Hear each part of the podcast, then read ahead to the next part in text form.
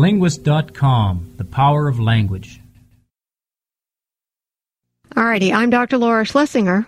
Catherine, welcome to the program. Hi, Dr. Laura. Hi. I have been with my boyfriend for a year and a half.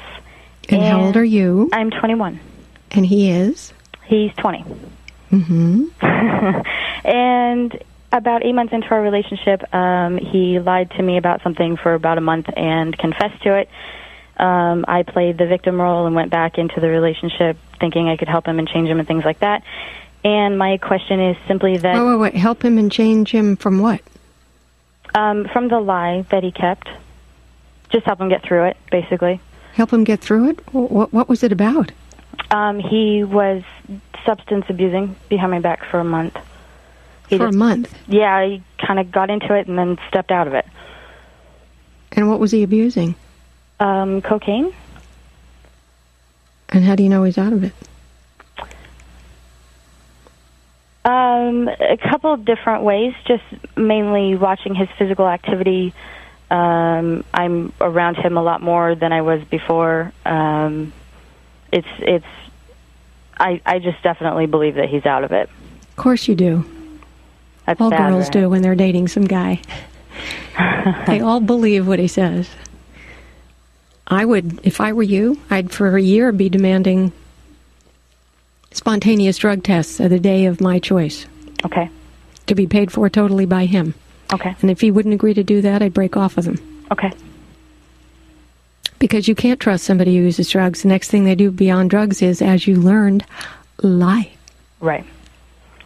Right. So it's nice that he came to you, but I don't know if he's drug prone. right.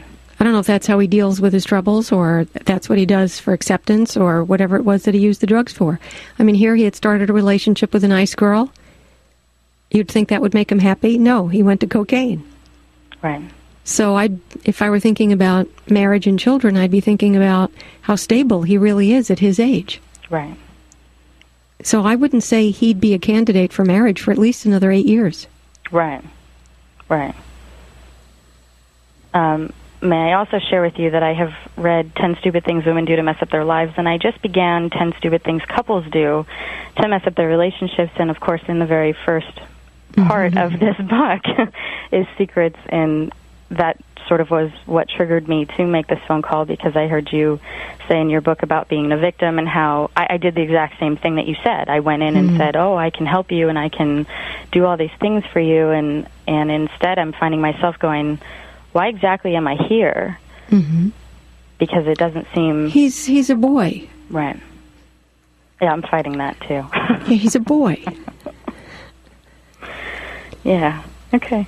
Yeah. I think you're confirming everything for me, which is really Good. more helpful than you know than anything else because I I don't want to go to like my mom and have this discussion or anything. Though I value her opinion, she is my mom, and and uh, so I took another route.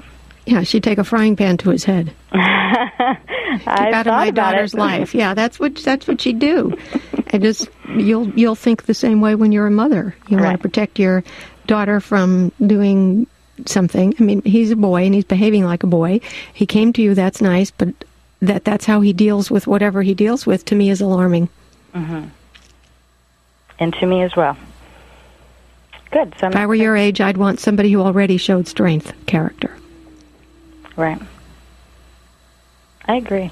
because the long haul is a haul, and you got to know you can trust the man next to you, to protect you, take care of you, and have that strength. hmm I mean, with all the unisex mentality, it's all pretty stupid. You want a man who's a strong man, Right. and somebody who feels the need to turn to drugs is not strong. That's right. So it's cute. Go out bowling with him, but I would move on. He's very young. Yeah.